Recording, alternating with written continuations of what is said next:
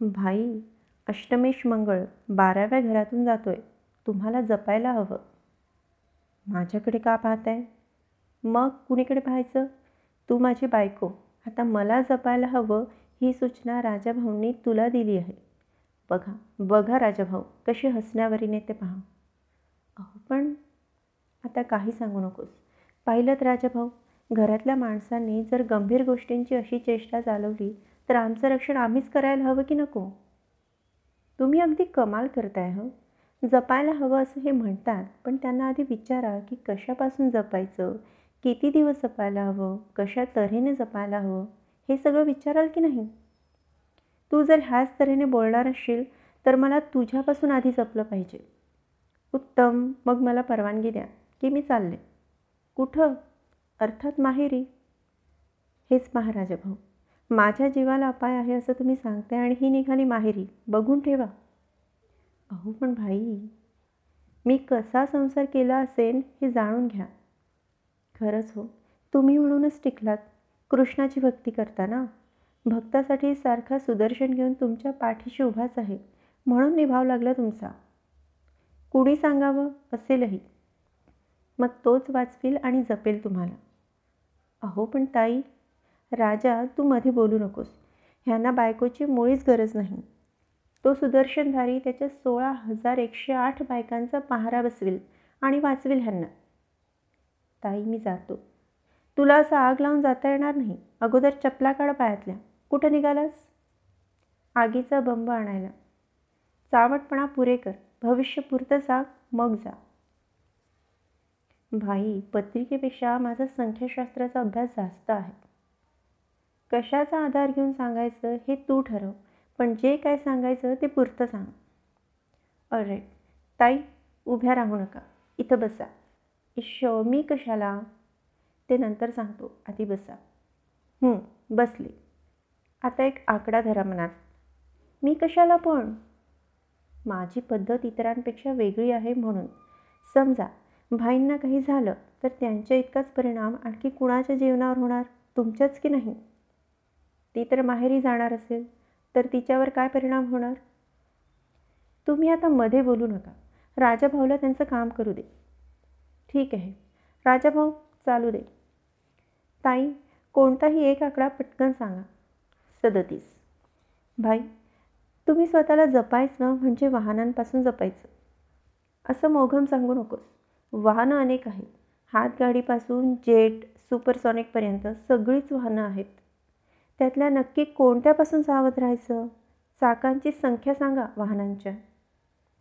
काहीतरी बोलू नकोस ग. तुला सगळी चेष्टा वाटते काय? राजा भाऊ तूच सांग. मी आत्ता ह्यांची काही चेष्टा केली का? चेष्टा नाही तर काय? मी हातगाडीवर पण बसणार नाही आणि जेटमध्ये पण नाही. असा शब्दशः अर्थ घेतात काय कुणी? कोणतंही वाहन दृष्टीआड होऊ नये म्हणून मी बोलले. वा वा केवढा दूरविचार. मग चंद्रावर जाणाऱ्या यानाचा नाही उल्लेख केलास तो? तेही वाहनच आहे. तेच तेच. एखादी गोष्ट सांगायला गेलं की तुम्ही टांगायला नेता. म्हणूनच राजाभाऊंना मी म्हणाले माझा काय संबंध म्हणून? मी आज जाते. ताई बाहेर येऊ नका. आतूनच आणखीन एक आकडा सांगा. अठ्ठावीस. काहीतरी गफलत आहे. चारशे असा आकडा येतो. थांबा. पुन्हा एकदा हिशोब करतो. चार आकडा येतो. म्हणजे मोटार म्हणा की? जवळजवळ तसंच. किती दिवस काळजी घ्यायला हवी? गुरु बदलला की झालं? अरे आमच्या भाषेत सांग काय ते? आजपासून पंधरा दिवस काळजी घ्यायला हवी. रस्ता वगैरे क्रॉस करताना सांभाळा म्हणजे झालं. कोणत्या तारखेपर्यंत म्हणालात? आजपासून पंधरा दिवस. म्हणजे म्हणजे सत्तावीस तारखेपर्यंत म्हणा की? हो. सुमनला हीच तारीख दिली आहे. सुमन कोण? तिची एक कोणतरी लांबची बहीण आहे. ती सारखी मध्ये मध्ये येत असते. तिची ती डिलिव्हरीची तारीख आहे. राजा भाऊ तिला पंधरा वर्षानंतर प्रथम दिवस कबूल पण प्रत्येक वेळी मॅडसारखा तिचा उल्लेख कशाला? इथं मला वाहनापासून किती दिवस जपायला हवं ते चाललं आहे तर मध्ये सुमन कशाला? भाऊसाहेब त्यांना आठवलं सहज तर काय बिघडलं? सहज आठवलं तर बिघडत नाही. ते सारखं आठवते. ते जाऊ दे. ह्या घरात हे असंच चालायचं. मला तू आता फक्त मी मोटारीपासून काळजी कशी घेऊ तेवढं सांग.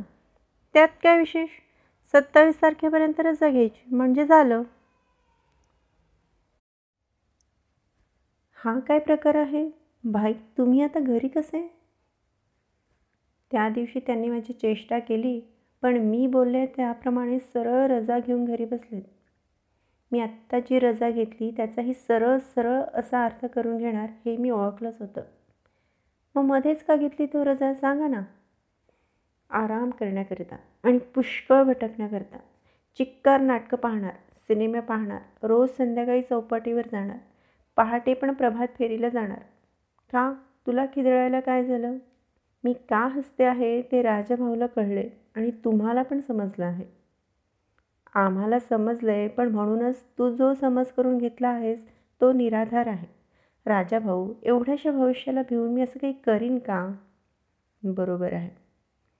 एकमेक एकमेकांना सामील होऊ नका. राजा भाऊ गेल्या दोन दिवसात हे एकदाही खाली उतरले नाहीत. नाटक नाही सिनेमा नाही फार काय संध्याकाळची चौपाटी नाही. मॉर्निंग वॉक तर सोडाच पण सकाळी केंद्रावरून दूध आणायला सांगितलं तर बिल्डिंगमधल्या तिघा चौघांना सोबत घेऊन गेले वासुनाना तर सांगत होते आल्यावर की म्हणे दूध केंद्रावरची मोटार आपोआप चालायला लागायची नाही ना असं हे त्यांना विचारित होते. रस्ता तर एखाद्या लहान मुलाप्रमाणे पळत पळत क्रॉस केला. राजा भाऊ हिनं दिलेलं एवढं एकच उदाहरण पुरेसं आहे. माणसाची दृष्टीच एकदा बदलली की साध्या प्रसंगातून तू स्वतःला सोयीस्कर असलेला अर्थ कसा लावतात ते पहा. सांगा सांगा. दूध केंद्रावर मी कधीच जात नाही. पण काल जावं लागलं. नाहीतर ही म्हणाली असती की रस्त्यावर जायची भीती वाटते म्हणून जात नाही. त्यासाठी मी खाली उतरलो. नंतर राजाभाऊ ज्या दिवशी आपण भविष्यकथन केलं त्याच दिवशी पेपरला एक बातमी आली होती की आपोआप ट्रक सुरू झाला आणि क्लीनर ठार झाला. परवापासून कोणतीही उभी राहिलेली मोटार पाहिली की तसाच विचार मनात येतो. म्हणजे धोका फक्त मलाच नाही तर कुणालाही संभवतो. त्या हेतूनं मी त्या मोटारबद्दल तसं बोललो. तीच गोष्ट रस्ता क्रॉस करतानाची. पहाटे साडेपाच सहा वाजता कुठूनही मोटार येण्याची शक्यता नसताना मी रस्ता उगीच पळत पळत ओलांडीन का?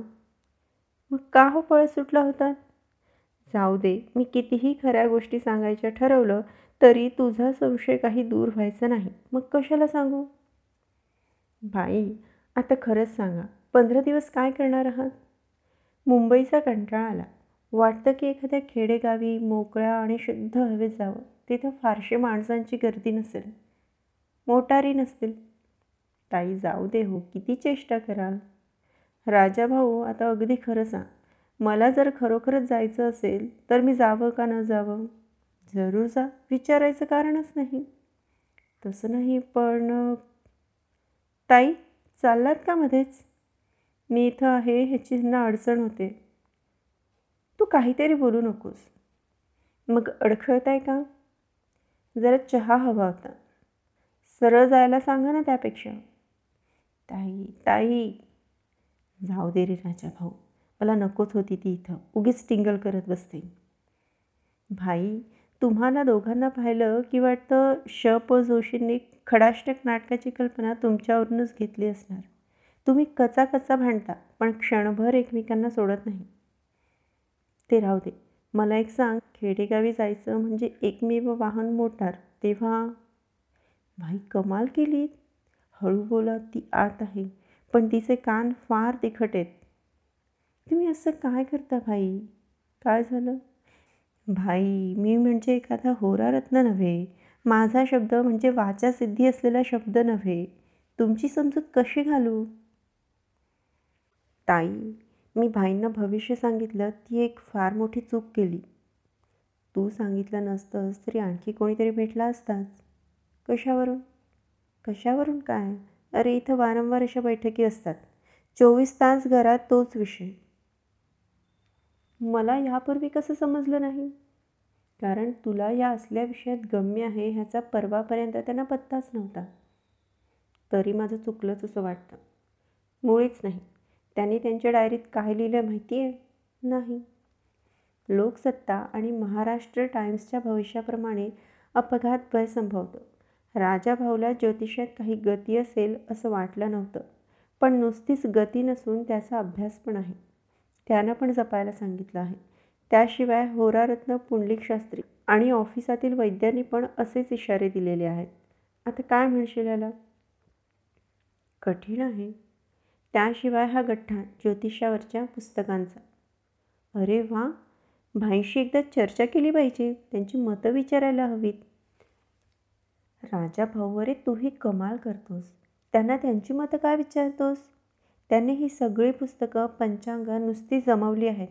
माझ्या आठवणीत त्यातली एक ओळ तरी त्यांनी वाचली असेल की नसेल ह्याची मला शंका आहे. ते आव आणून बोलतात पण अतिशय भित्रे आहेत. उगीच आपला वादविवाद वाढतो म्हणून त्यांच्यासमोर बोलत नाही मी. खरं सांगता? अगदी खरं. आता परवा तू संख्याशास्त्राचं काही काही सांगितलंस ना? आता ती पुस्तकं घरात येऊन पडतील. त्यानंतर महिन्या दोन महिन्यानंतर तू सहज पुस्तकांबाबत विचार. त्यातलं एकही पुस्तक त्याने वाचलेलं नसेल. मग पुस्तकं जमवतात कशाला? अभ्यास करणार आहे म्हणून म्हणतात. उगीच कोणी खोटं सांगून फसवू नये एवढ्यासाठी शिकायचं म्हणतात. पण काही करत नाही अजून पुस्तकं आणतात. भारी भारी. गेल्या सत्तर वर्षांची पंचांग जमवली आहेत. पण त्यांना स्वतःला अजून पंचांगात पाहून एकादशी केव्हा आहे हे पण सांगता येणार नाही. काय सांगताय काय? खरं तेच सांगते. त्यांच्या मागे बोलते म्हणून खोटं समजू नकोस. देखत बोलले तर लगेच आमची झुमते म्हणून अपरोक्ष बोलते. अहो ताई ही एवढी पुस्तकं? ती मित्रांसाठी.